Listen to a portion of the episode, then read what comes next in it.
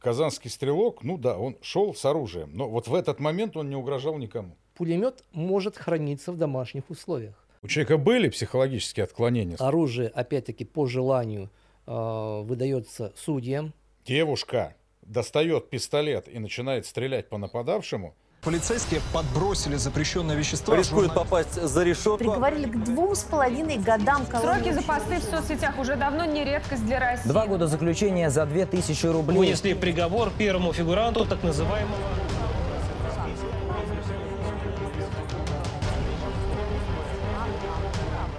Казани произошло трагическое событие. Молодой человек пришел в школу и открыл пальбу из закона купленного оружия. В связи с этим нас волнует вопрос, так ли легко получить разрешение на оружие в 2021 году? И если такой человек получил это разрешение, то почему его никто не остановил? Что тут сказать? Трагедия действительно большая. Неожиданная, мягко говоря, и, в общем, беда. Но ключевой здесь Вопрос в том, что он его законно купил. Дело в том, что существующая система э, получения разрешения на оружие не мешает приобретать его людям, у которых с законом все в порядке. Которые не наркоманы, не психически больные люди и, в общем-то, э, соблюдают процедуру приобретения оружия. То есть они проходят медицинское обследование, они получают заключение психиатра в районном психологическом диспансере, они получают э, заключение нарколога положительное в районном наркологическом диспансере, обращаются э, в разрешительные органы в Росгвардии и получают разрешение на покупку оружия. В принципе, если э, медицинские показатели в норме – если никаких э, иных, э, скажем так, поведенческих отклонений у человека не наблюдается, если он не был судим или не имеет там э, приводы в полицию по каким-то тяжелым обвинениям, нет никаких оснований отказать ему в разрешении на приобретение оружия. Что он, собственно говоря, и сделал. Ну вот с точки зрения возможности приобретения оружия, у нас есть закон об оружии, который является основным нормативным актом, который регулирует вопросы приобретения оружия. На сегодня граждане могут приобретать четыре вида оружия, а, то есть обычные граждане. Это охотничье оружие, это спортивное оружие, это а, газовое оружие, травматическое оружие, а, ну и пятую группу, можем сказать, холодное оружие да, который не является огнестрельным. Но со спортивным оружием тоже здесь могут приобретать только спортсмены, и поэтому э, мы можем эту группу исключить. Что касается людей, не имеющих и не обладающих какими-то э, ну, специальностями или профилями своей деятельности, то вот остаются эти моменты.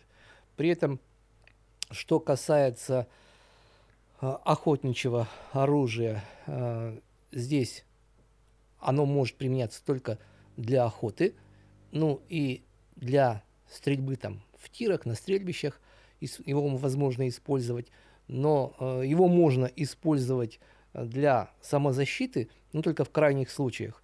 А вот э, так ходить с ружьем, да, в качестве э, оружия, которое используется для самозащиты по улице, с охотничьим оружием нельзя. А вот что касается травматического и газового оружия, то э, в этом случае они как раз используются для самозащиты. Вот. Что касается получения разрешений, то и на охотничье, и на травматическое оружие в обязательном порядке это получается разрешение на ношение, хранение. В отношении газового здесь есть два момента или два варианта.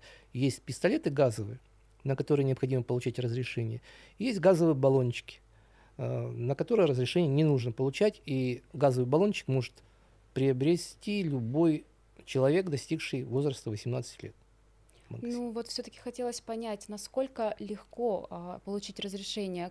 Как-то кратко можете описать этапы? Вот, допустим, если я сейчас захочу приобрести оружие, а, носить его, ну, хранить дома. Э, да, вот чтобы приобрести оружие, есть э, четкий план действий э, для любого лица, который собирается приобрести оружие. Первое – это необходимо купить сейф и установить его дома. Причем сейф должен быть установлен так, чтобы э, этот сейф нельзя было утащить, ну, украсть сейф вместе с оружием, например.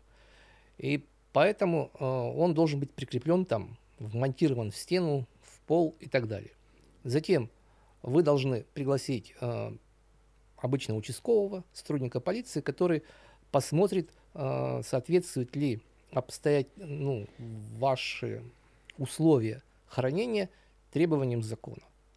Э, где, то есть он проверяет ваш сейф, проверяет вашу квартиру, насколько в ней можно хранить оружие.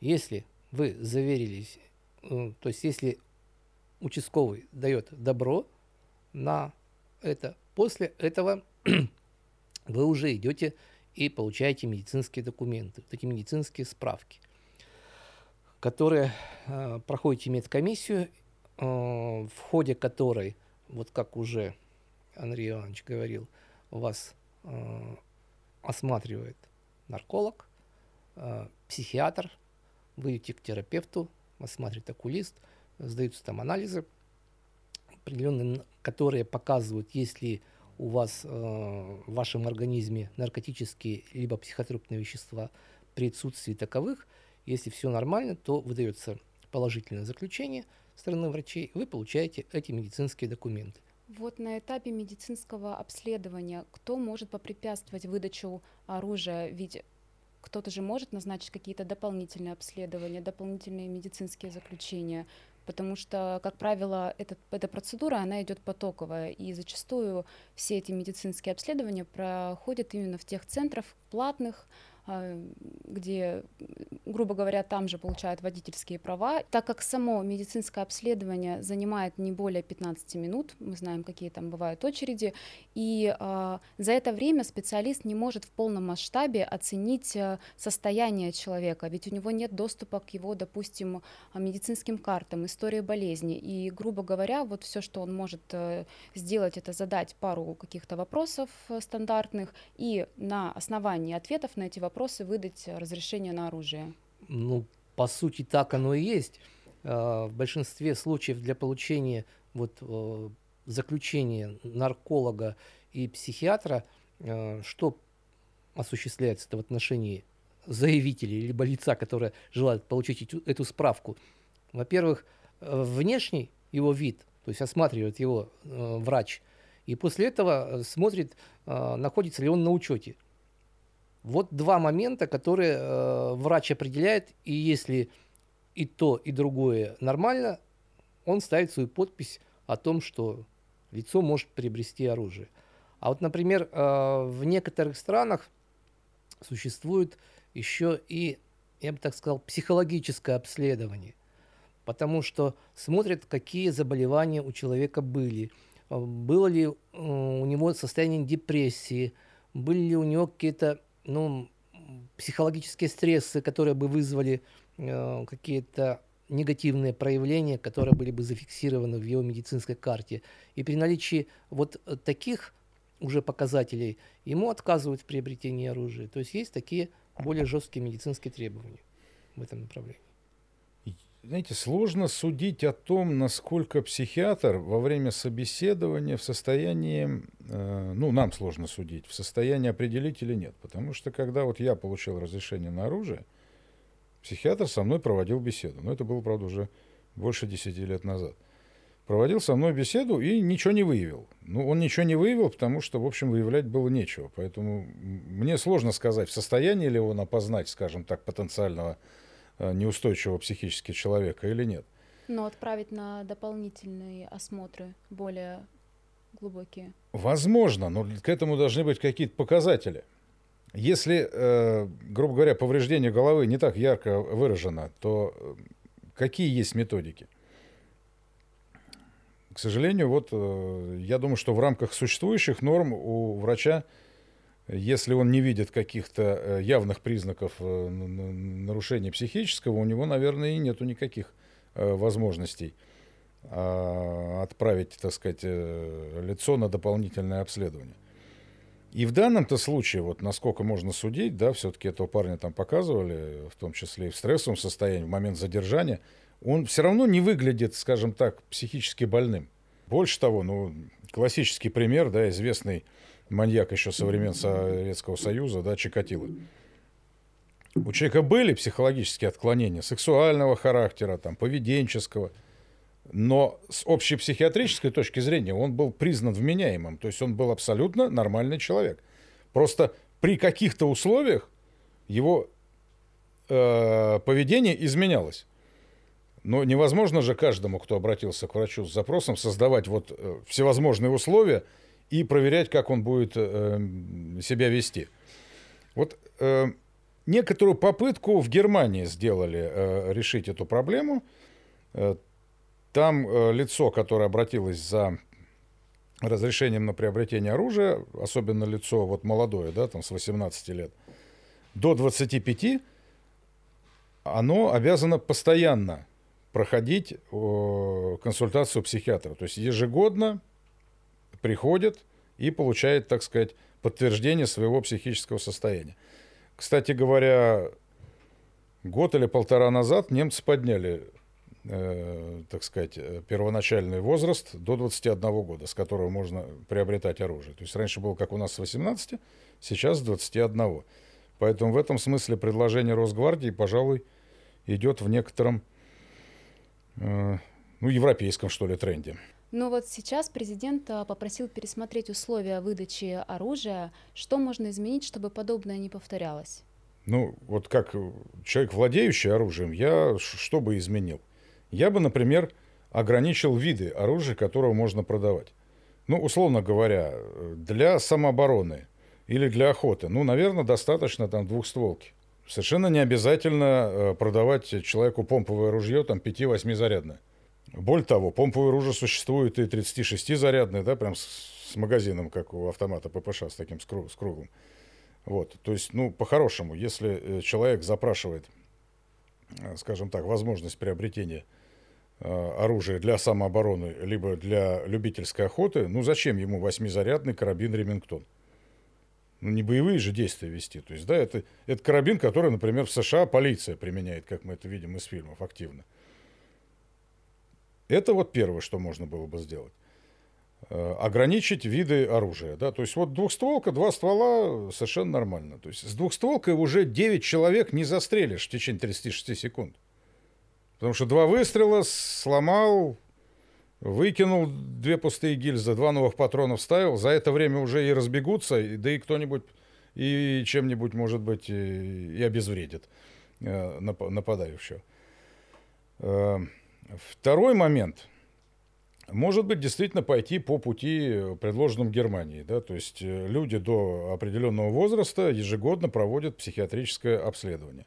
И вообще каким-то образом поменять скажем так, методику психиатрической оценки перед э, разрешением на продажу оружия. Не просто собеседование врача-психиатра, а, допустим, прохождение каких-то тестов. Да, может быть, это не один день, не 15 минут. В конце концов, оружие – это не предмет первой необходимости, э, для приобретения которого надо создавать ну, просто все условия. Да? Если человек по каким-то причинам очень хочет его приобрести, ну, значит, он должен быть готов к тому, что это, так сказать, э, другая ответственность, и это другой процесс приобретения. То есть, если нужно, пожалуйста, потрать определенное время, месяц, там, два, сколько нужно, да, на то, чтобы, так сказать, показать, что ты психологически устойчив, что ты не наркоман и так далее. Вот мне кажется так, вот, как, как, по крайней мере, вот такие меры, они вот напрашиваются, что ли, ну, как говорится, в воздухе висят, да, вот прямо на поверхности находятся. И ну, мы вот... немного отвлеклись, кстати, мы просто не договорили цепочку вот этих событий, которых нужно совершить, чтобы получить оружие. Мы поняли, что нужен сейф, прикрепленный основательно к полу, либо к стене, пригласить Для... участкового, который посмотрит все условия хранения и соответствуют ли они правилам. А, далее мы проходим медицинское заключение. Да, получаем психолога-невролога. Э, справки эти все. После этого мы должны пройти э, определенный курс обучения Э, безопасного использования оружия и получить свидетельство э, о том, что мы прошли этот курс. После этого мы идем э, в Росгвардию. Сейчас именно Росгвардия занимается контролем за оружием. И э, предоставляем там фотографию, уплачиваем госпошлину, и при наличии всего пакета документов Росгвардия вам выдает лицензию на приобретение оружия. Причем она имеет ограниченный срок действия. Поэтому вот в течение этого срока вправе приобрести оружие. Когда вы это оружие, вы идете в магазин, покупаете оружие, по- после этого несете оружие опять-таки в Росгвардию, э, там его ставят на учет, и потом вам выдают уже разрешение на право ношения и хранения оружия. Вот это вся такая цепочка для того, чтобы иметь оружие и им пользоваться. Как видим, не так уж это на самом деле и сложно. Поэтому, может быть, и стоит этот процесс каким-то образом осложнить, ну или, по крайней мере, более детализировать, что ли, да, чтобы тот, кто хочет оружие купить, он все-таки ну, со всех сторон себя показал. Возможно, какие-то характеристики должен предоставить. Ну, то есть ввести какое-то, знаете, более, что ли, более плотное, если можно так выразиться, администрирование процесса вот, приобретения оружия. Вполне. Я бы хотел сказать еще вот э, по поводу тестирования. Э, Андрей говорил об этом. Например, для сотрудников правоохранительных органов проводят э, психологическое тестирование, в том числе э, определяя то, что он, ну, у него нет никаких отклонений психических, для того, чтобы он использовал в том числе и оружие э, правильно, в нужном направлении. Почему, например, такое психологическое тестирование не, э, ну, скажем, не проводить в отношении лиц, приобретающих вообще оружие? Это один момент. Другой момент, но это уже из зарубежной практики, по-моему, в Германии, э, если человек покупает оружие, он еще должен написать причину и указать, для какой цели он приобретает оружие. То есть в обязательном порядке. Либо это для целей самозащиты, либо это для охоты. То есть это тоже э, определенным образом, ну скажем так, упорядочивает приобретение оружия. Ему могут задать вопросы. Если он, например, для самозащиты, почему именно это оружие вы хотите приобрести, с ним проводится беседа. Из этой беседы тоже выясняются какие-то вот цели и намерения человека, покупающего то или иное оружие. Ну, а у кого вообще в России есть такое преимущество иметь и носить при себе оружие, допустим, пистолет? Ну, это прежде всего правоохранительные органы, э, которые имеют при себе оружие. Перечень видов оружия, он определен, то есть это э, нормальное, боевого, в общем-то, оружие.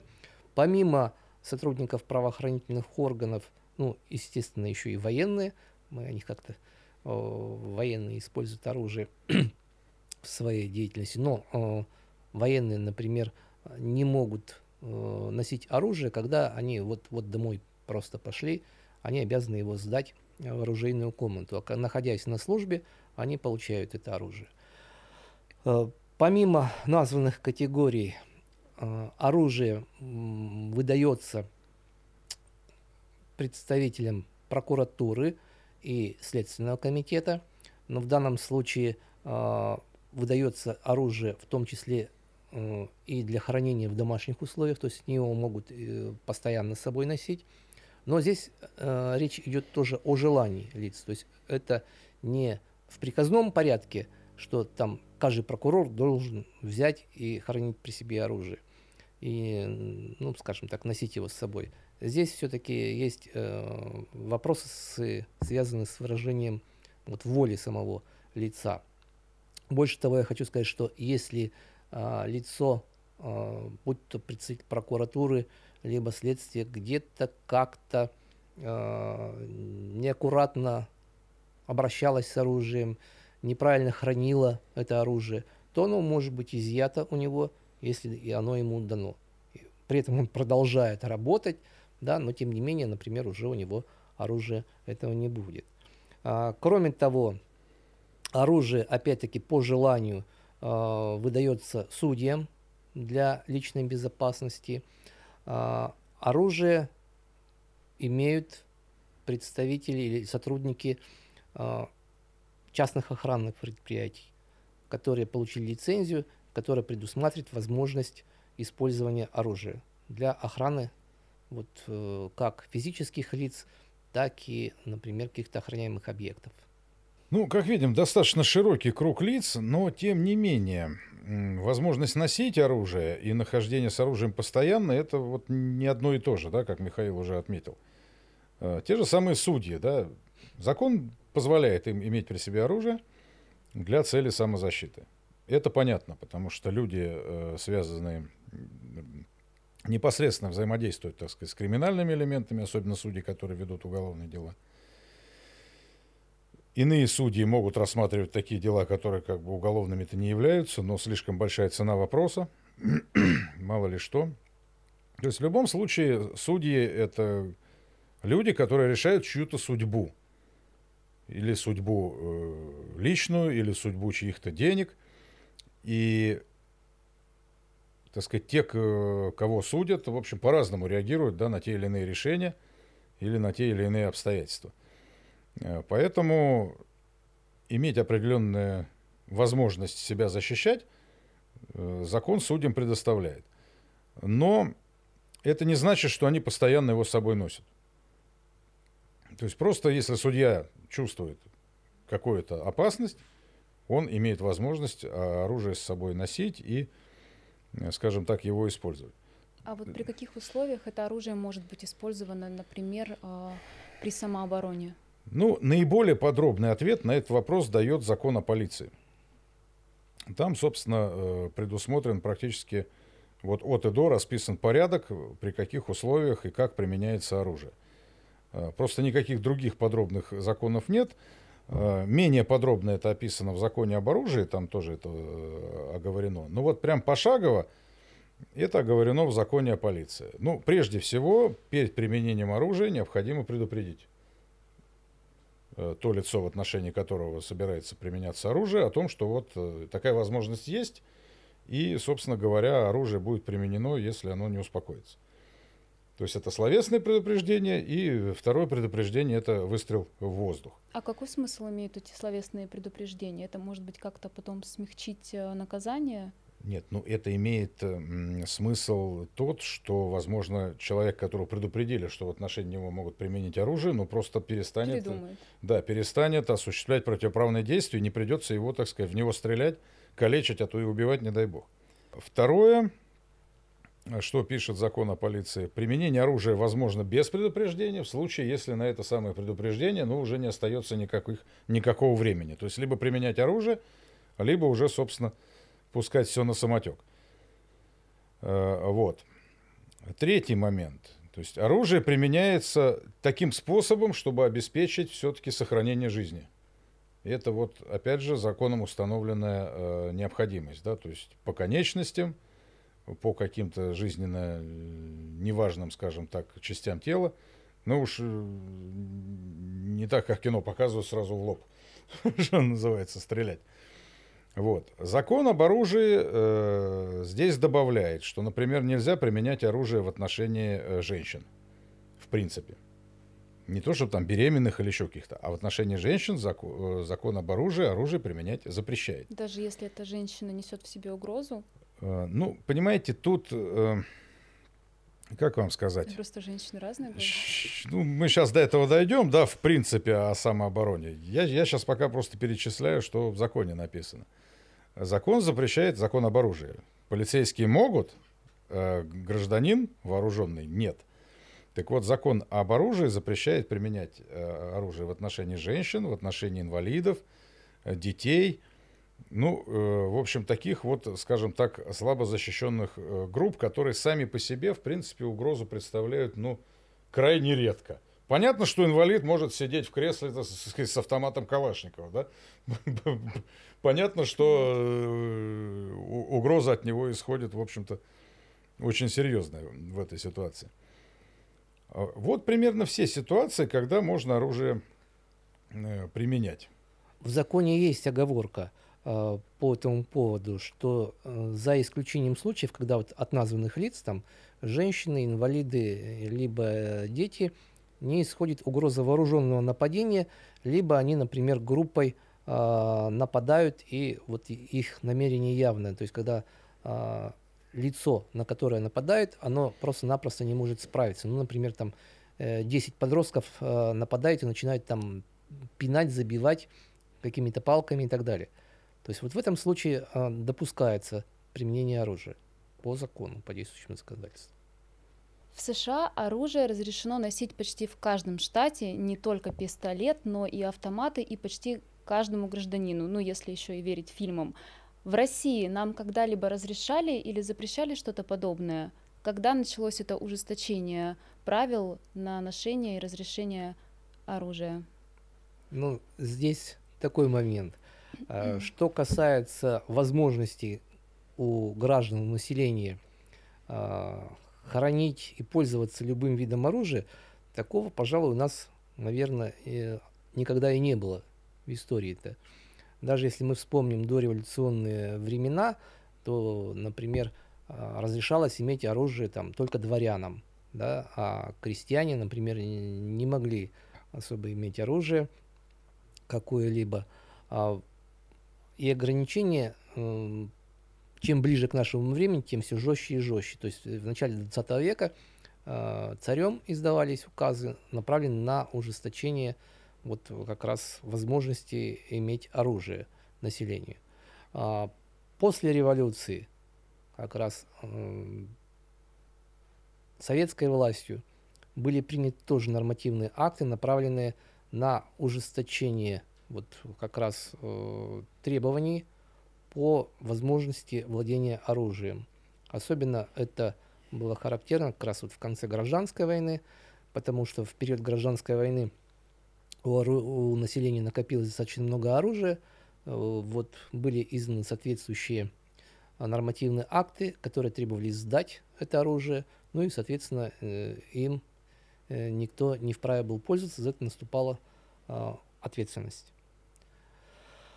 Потом потихонечку в течение вот уже советского периода э, разрешалось определенным категориям лиц, ну, прежде всего, охотникам, да, иметь а, охотничье ружье.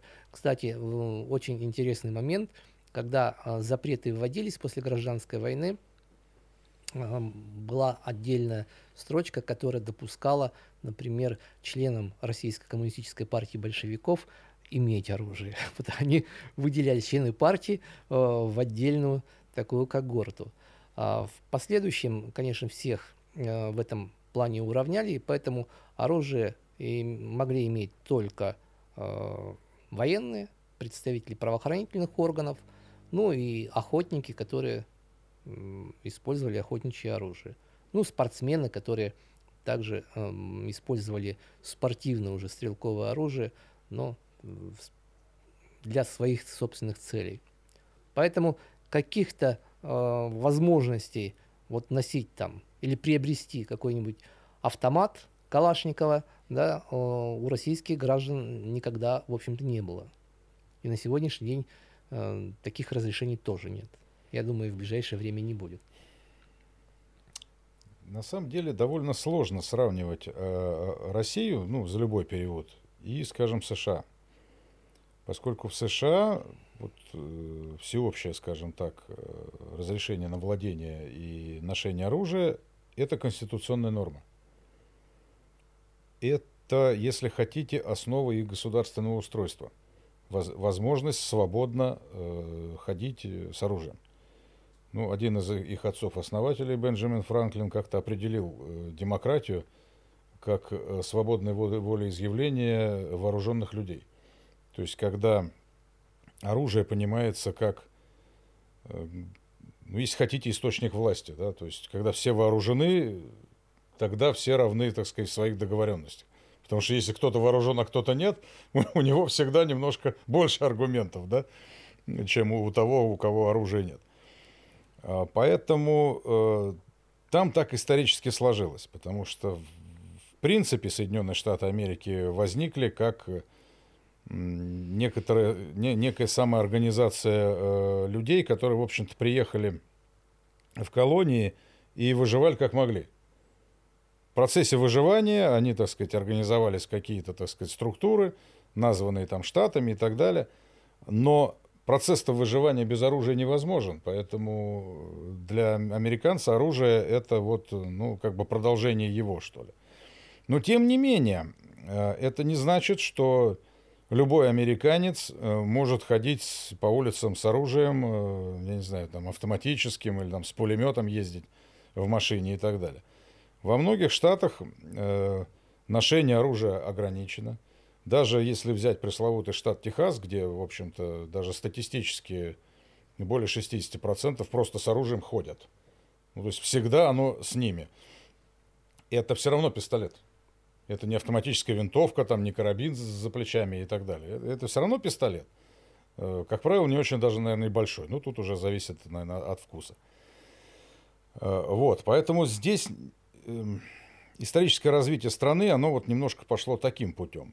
Если взять Европу и Россию, как ее там часть, здесь историческая традиция немного другая, но как бы тоже основана на том, что оружие – это источник власти.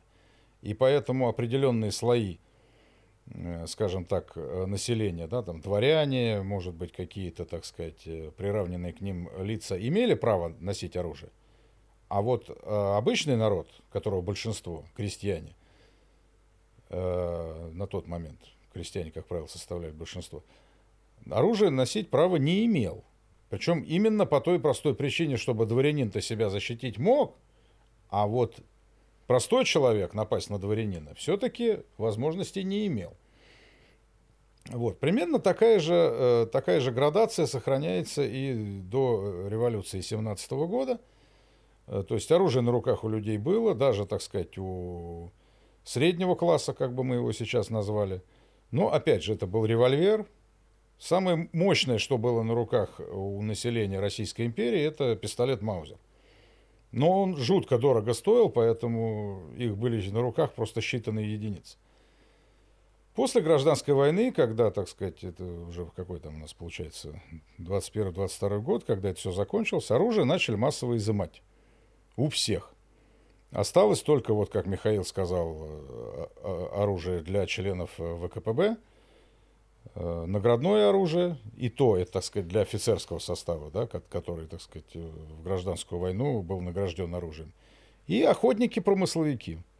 То есть те люди, которые занимались, так сказать, охотой профессионально и с этого жили. Но это в основном Сибирь, э, так сказать, районы Крайнего Севера, где, ну, никак, иначе не проживешь. Поэтому, по сути дела, то, что в 90-х годах приняли современный закон об оружии, это очень серьезное послабление по сравнению с тем, что было раньше. Потому что на самом деле, в соответствии с этим законом, если ты соответствуешь его требованиям, а это ну, 95% населения, ну хорошо, пусть 90, да, процентов населения соответствует требованиям этого закона об оружии. Вот любой из этих человек, то есть сколько у нас сейчас населения, 145 миллионов, значит, 130 миллионов, да, теоретически там, исключая несовершеннолетних детей, может приобрести оружие. Совершенно спокойно владеть им и каким-то образом использовать. Вот как-то так. Понятно, США, Россия разобрались, а как обстоят дела в Европе? Что разрешено и что запрещено там? Ну вот что касается Европы, здесь тоже в разных странах по-разному. А, я бы хотел привести для примера Швейцарию.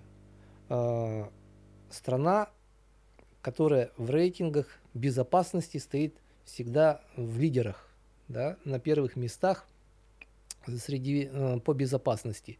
Тем не менее, Швейцарии армия строится на основе э, принципов такой народной милиции.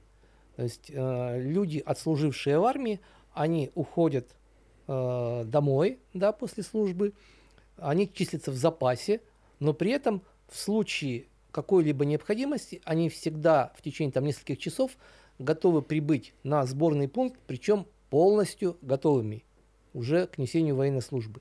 Поэтому, когда они уходят со службы уже, как в России говорят, на дембель, они с собой прихватывают и оружие. И, а это оружие хранится в их доме. И здесь оружие может быть разное. Это может быть и пистолет, и винтовка, и даже пулемет, и автомат. То есть пулемет может храниться в домашних условиях. Да, для этого должны быть созданы соответствующие условия, то есть имеется в виду сейф, э, определенное правило хранения, но это м, хранится дома у каждого человека. Поэтому на сегодняшний день оружие у швейцарцев в квартирах и домах своих, я думаю, побольше, чем у многих других европейцев. Что касается других стран, то э, там, в принципе, действуют э, разные системы, то есть разные законы об оружии, где-то пожестче, где-то есть определенные послабления в разных странах. Ну вот, например, скажем, э, в Англии, начиная вот с конца, наверное, 90-х годов, был принят ряд законов об ужесточении возможности пользования оружием, особенно в том числе и в отношении пистолетов. Но, тем не менее, это не повлекло за собой э, сокращение преступности и вот каких-то преступлений с использованием оружия. Э, в Германии, в Австрии люди получают разрешение на использование оружия. Там они также проходят и медкомиссии, вот как мы уже раньше говорили, э, у них медицинское свидетельствование ну, более обширная, нежели в Российской Федерации. Но, тем не менее, везде можно получить оружие. И э, Россия, если с точки зрения вооруженности населения, занимает далеко не первые места. А вот если в списке вот посмотреть э, рейтинг на душу населения приходящегося оружия, Россия где-то там в восьмом десятке стран. Ну, взять наших ближайших соседей, Литва, например. У них вообще нету ограничения служебное или, скажем, боевое оружие. То есть, если тебе дали лицензию на оружие, на право его, так сказать, приобретения и хранения, значит, она автоматически и на хранение, и на ношение, и на, и на применение. То есть та- та- такого разграничения, как у нас, нет. Да? То есть ты можешь его хранить дома для целей самообороны, а вот носить не можешь.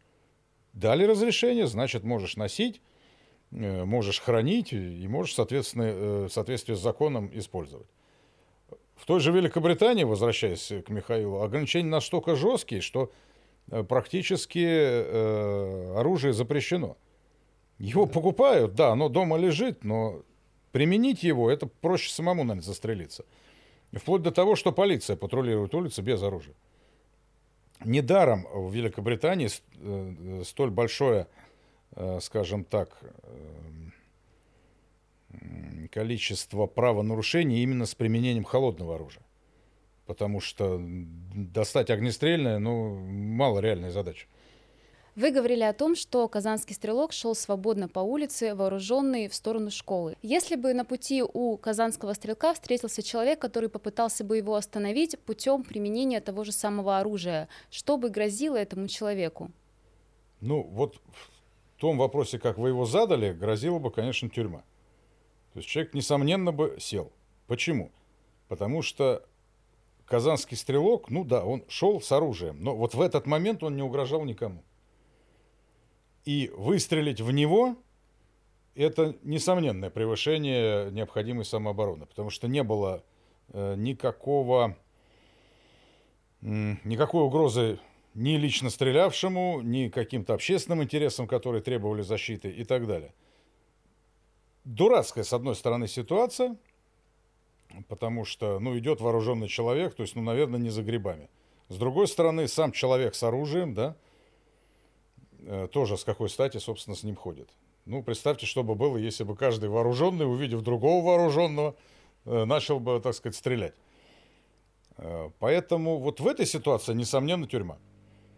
Другое дело, что э, пассивность общества, вот вопрос-то по большей части об этом, она во многом тоже допустила это.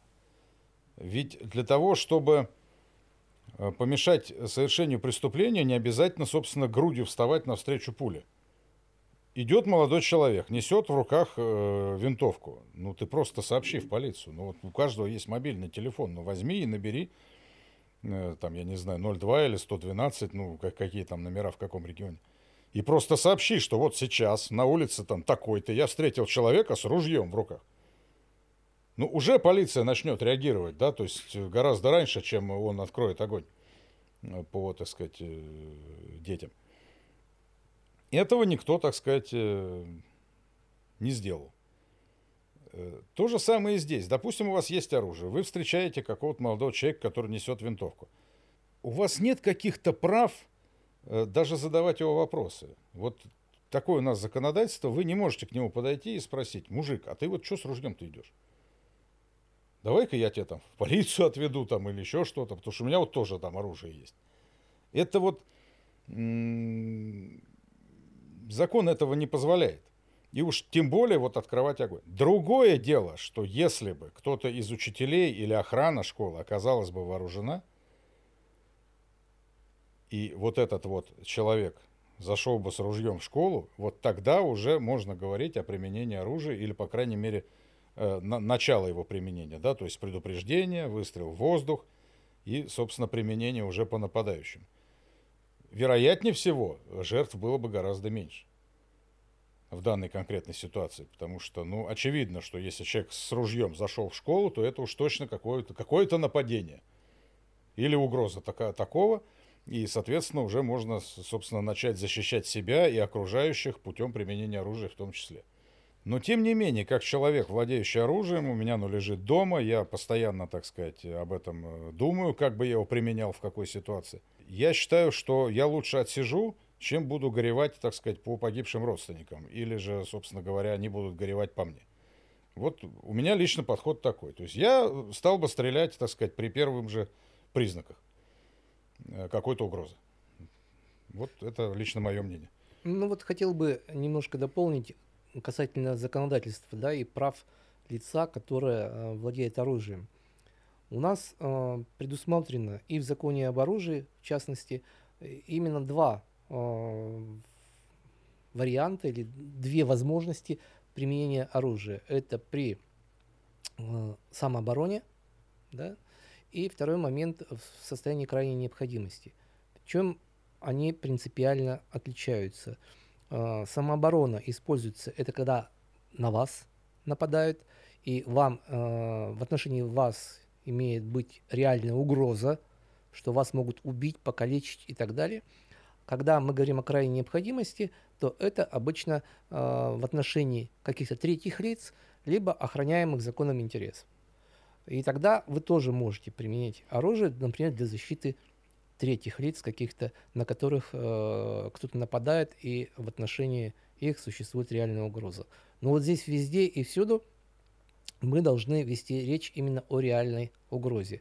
В случае, если такой реальной угрозы нет, то в этом случае будет превышение пределов необходимой обороны, а иногда могут сосчитать, что это и вообще не является необходимой обороной. И такие случаи тоже э, в судебной практике существуют, как это не прискорбно. И вот в этом случае э, бывают, э, бывает очень сложно доказать, что ты действовал в пределах вот э, самообороны. Но в 2012 году, в частности, случай был в Москве, нашумевший, когда девушка, студентка э, второго курса юридического факультета э, использовала травматический пистолет в метро, когда э, на них напали, в общем-то, в метро трое молодых людей, на ее и двух ее, по-моему, знакомых. Вот, завязалась определенная драка, как показ- показывала на суде сама девушка и вот эти вот молодые люди, которые были с ними, с ней, те нападавшие достали нож. В итоге она применила э, травматический пистолет, который был официально э, зарегистрирован на ее имя. В результате были причины ну, телесные повреждения нападавшим. Тем не менее, суд не посчитал это э, необходимой самообороной. Э, ну и не крайней необходимости, то есть применением оружия в состоянии крайней необходимости. Э, по той простой причине, что доказать, что вот эти нападавшие вытащили нож, и что он у них был, э, увы, вот защищающимся не э, удалось доказать. И в этом случае суд посчитал, что превышение травматического пистолета было, в общем-то, излишним и несоразмерным той опасности, которую, которая шла от лиц, которые начали приставать там, ну, затевать драку и так далее. В итоге э, суд приговорил эту девушку, использовав- использовавшую пистолет, к трем годам э, лишения свободы, реальный срок. Ну, правда, она отсидела два года, вышла по УДО, но тем не менее э, это был реальный срок. Случай действительно интересный, потому что, э, собственно, все происходило в метро, там были камеры видеонаблюдения, это все использовалось, так сказать, в суде в качестве доказательств. Суд посчитал, что нож это все-таки не пистолет. От ножа можно убежать, э, да и девушка, вместо того, чтобы применять оружие непосредственно по нападавшему, могла просто там, не знаю, пару-тройку раз выстрелить в воздух, напугать, так сказать, звуком выстрела и таким образом избежать конфликта. Но, честно говоря, э, вот это, сидя на табуретке, вот сейчас хорошо рассуждать. Когда э, реально конфликтная ситуация, причем вот уже настолько горячая, когда человек настолько чувствует себя в опасности, что девушка достает пистолет и начинает стрелять по нападавшему, а вот э, как это оценить? Как в этот момент понять? Знаете, я, наверное, не буду в вас стрелять, потому что вот у вас нож, вы от меня в двух метрах, и вы непосредственно меня этим ножиком ткнуть не можете. Ну, это нереальная совершенно ситуация. Это, как сказать-то, более тренированные люди и то, в общем, таких решений не принимают э, за такой короткий э, срок и, скорее всего, себя защищают. Поэтому все-таки вот такие размытые критерии, э, мне кажется, не до конца правильные. Но в любом случае решать приходится непосредственно в момент применения оружия. Ну, по-моему, мы как-то уже касались этой темы, и тогда я сказал, что в этом случае очень хорошо помогает суд присяжных. То есть, если человек попал в эту ситуацию, мне кажется, ему необходимо требовать проведения, так сказать, э, судебного следствия с участием присяжных, потому что э, присяжные вправе принять решение о виновности и невиновности. И принимают они это решение, исходя из своего там, жизненного опыта и своих мироощущений. И вот это вот, мне кажется, было бы все-таки выходом из этой ситуации. Потому что, конечно, установить четкие критерии, э, когда ты можешь стрелять в человека, когда нет, э, сложно. А вот э, дать возможность независимым людям, 12 человекам, принять, так сказать, решение о том, что виновен ты или нет, исходя из рассмотрения всех материалов, вот это было бы, наверное, ну, наиболее, наверное, правильно из всех возможных способов решения этой проблемы. Хотя задача действительно крайне непростая. И вот хотелось бы еще э, в контексте даже того, что было сказано, а, у нас недостаточно внимания уделяется вопросам а, обучения применению оружия с точки зрения а, безопасного применения оружия, да, Ам, там больше, по сути говоря, э, покажут тебе, как стрелять, как хранить оружие, а вот э, с точки зрения, как использовать, может быть, на словах что-то расскажут, но какие-то а, практические навыки наработать, вот э, выработать у лица, которое приобретает оружие, это просто необходимо. И вот в этом, наверное, контексте есть смысл все-таки неформально подходить к этому обучению лиц, которые собираются приобрести оружие. Все-таки это должны быть, наверное, более э, ну, длинные, что ли, курсы, не ограничивающиеся там э, одним-двумя посещениями. Э, Хотелось бы вспомнить еще э, слова вот этой девушки, которая была осуждена за стрельбу из травматического пистолета в метро. Она давала интервью после того, как она уже вышла из колонии, отсидела срок. И когда ее спросили вот о том, насколько она считает вот правильным э, тот момент использования оружия и владения оружия, о- оружием, нужно ли они, оно для населения, она, на мой взгляд, очень правильно ответила, исходя из своего уже печального практического опыта. Она сказала, что каждый должен сам решить, готов ли он владеть этим оружием, чтобы ответственно владеть этим оружием и ответственно им применять. И вот сейчас она сказала, вот для себя я определила, что я не готова владеть оружием.